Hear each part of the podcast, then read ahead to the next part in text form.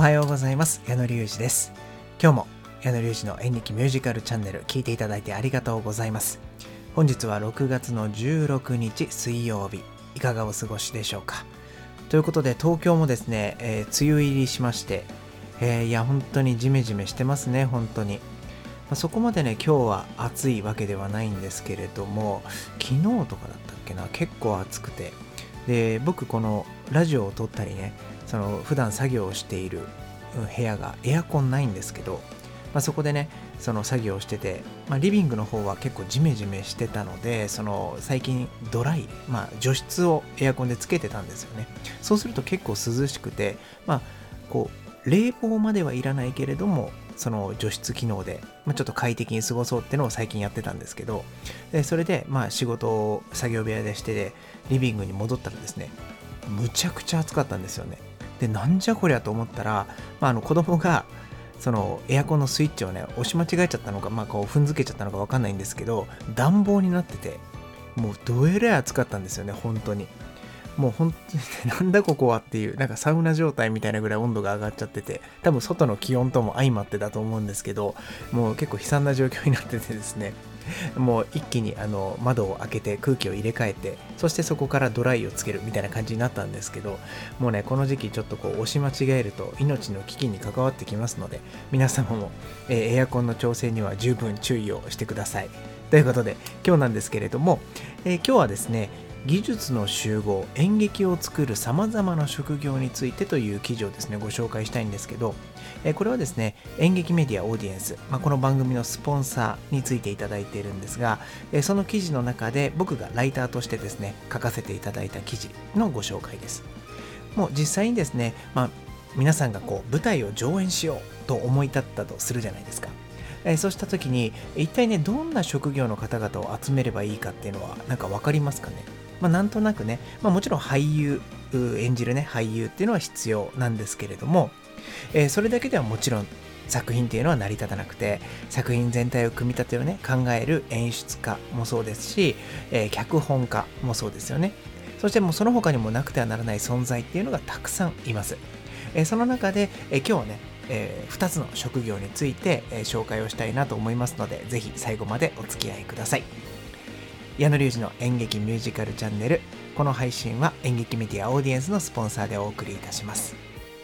ということで早速なんですけれどもえ今日ご紹介する職業というのは2つ。音響と照明についてですね。もう本当にこれはもう皆様も分かってるよって思うかもしれないんですけれども本当に重要な役割を担ってもらってて。もちろんねその中でも、まあ、音響だったり照明っていうのはあのねなんだろう作品のうん出来栄えというかクオリティに大きく影響するパートでもありますよね。なので、え、そこを紹介していきたいなと思います。まず、え、音楽だけじゃなくて効果音も担当する音響ということでご紹介しますね、まあ、演劇にとって欠かせない存在の一つが音ですよね。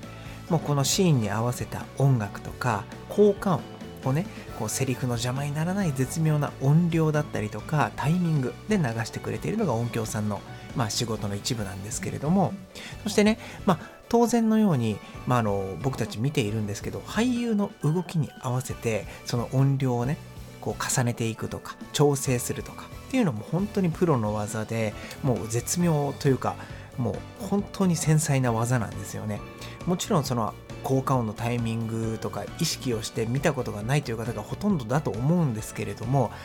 やっぱりそれがすごいことで見ている人が気にならないように音楽を入れていたり音が入っていたりっていうのが本当に絶妙ですね。であの演劇には音きっかけっていう言葉があって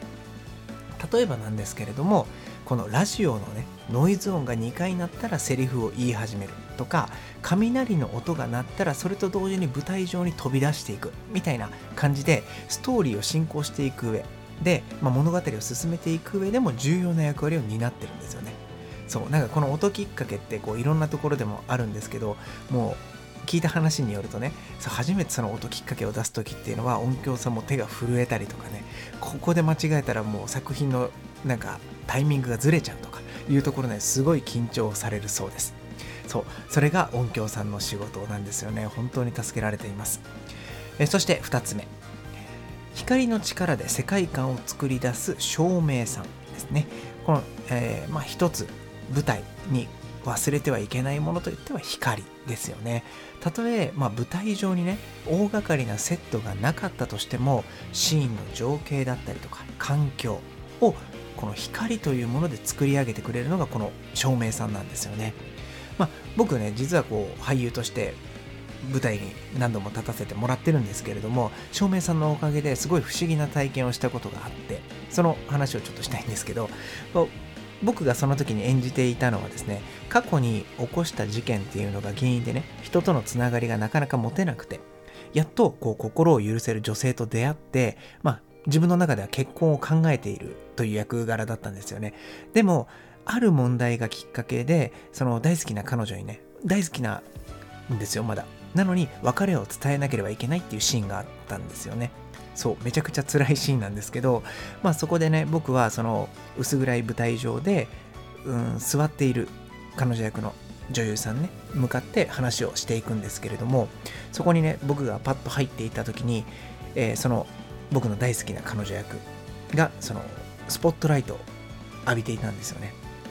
そうすると、まあ、衣装はねもちろんこう普段着のえー、衣装だったんですよ。普段着を装ってる衣装だったんですけどその照明のね白い光をまとったその,、えー、その彼女がですねなんかウェディングドレスをね僕は着てるように見えたんですよ。そうまあ、もちろん実際そういうことではないんですけどなんかね光の反射だとかその時の僕のその気持ちの持ちようだったりとかそういうこともいろいろ相まってるのかもしれないんですけどなんかねそうこれ聞いた人嘘だと思うかもしれないんですけど本当なんですよね。なんかこう急にねバッとこう雰囲気が入ってきてそうなんか本当にウェディングドレスを身にまとっているように見えたんですよ。で稽古場ではもちろんこういうことは起きなかったんですけどなんかああ自分はこの人のことが好きで、えー、でもこの人には僕はウェディングドレスを着せてあげることができないんだなっていうことを感情としてこう、うん、自分の中で作っていてそれがあの照明が入ることによって自然にまたちょっと違う角度で出てきたんですよね。で今までそのうん結婚したいとか結婚できないなっていう思いはあったんだけれども実際に彼女がウェディングドレスをまとっている姿っていうのは想像ができていなかったんですよね僕の中で。そう。役作りが甘かったのか分かんないんですけどでもそれを照明さんが光を当ててくれることで僕の中でバッと急に出てきたというか。それででなんか僕はちょっと声が全然出なくなっちゃったんですよね。そう。でもなんか別れを告げなくちゃいけないっていうので、まあ、無理をしてね声を出そうとするという、まあ、演技になるんですけれども声を出したいけどなかなか出せないというような感じになってしまって、まあ、それが、まあ、心の苦しさというかそういうものが表現できたのかなというふうには今では思えるんですけれどもなんかまあ見ていた他のね役者さんからもなんか今すごく良かったよっていうふうに言ってもらえたんですよね。そうだからあの瞬間の演技っていうのを引き出してくれたのはもう紛れもなく照明さんのこの光のおかげなんですよね。なので、まあ、もちろん見ているお客様だけじゃなくて演じている人にも影響を与えるというこの光の力っていうのは、まあ、きっといろいろな舞台上でそういった相乗効果っていうのが生まれているんだと思います。これはもちろん光だけじゃなくて音もそうですけれどももう演じている俳優側からしたら、えー、役者人生の中でそういう経験っていうのは多分いっぱい経験することになると思います。僕もこの経験は本当にね、忘れられない経験なので、多分、あの、一生話し続けていくとは思うんですけれども、そう。なので、まあ今日はですね、音響さん、照明さんについてお話をさせていただきました。あの、まあこの他にもね、さっき言ったように、演出家とか、まあ舞台監督、美術、メイク、とかもうねいろいろ演劇を支える職業っていうのは本当にたくさんあるのでちょっとねまたシリーズではないですけれどもあのパートを分けて今後もご紹介していければなと思いますのでちなみにこんな仕事がどういう風な役割をしているのかとか実際に、えー、役者目線から見てこういう仕事ってどういうことされてるのかっていうのがもし質問としてあれば職業を書いていただければ僕がねもちろん経験したことであればになるんですけれども、えー実際に経験の中からお答えができればと思いますので、ぜひ、あの、この配信の中のコメント欄とか、レターとか、僕の Twitter の DM 何でも結構ですので、あの、コメントいただければと思います。最近あのコメントの数がたくさん増えてきてですねとても幸せですあのたくさんいただきまして本当にありがとうございます今後もコツコツ配信していきますので、どうぞよろしくお願いいたします。ということで、また次回の配信でお会いしましょう。お相手は矢野隆二でした。それではまた。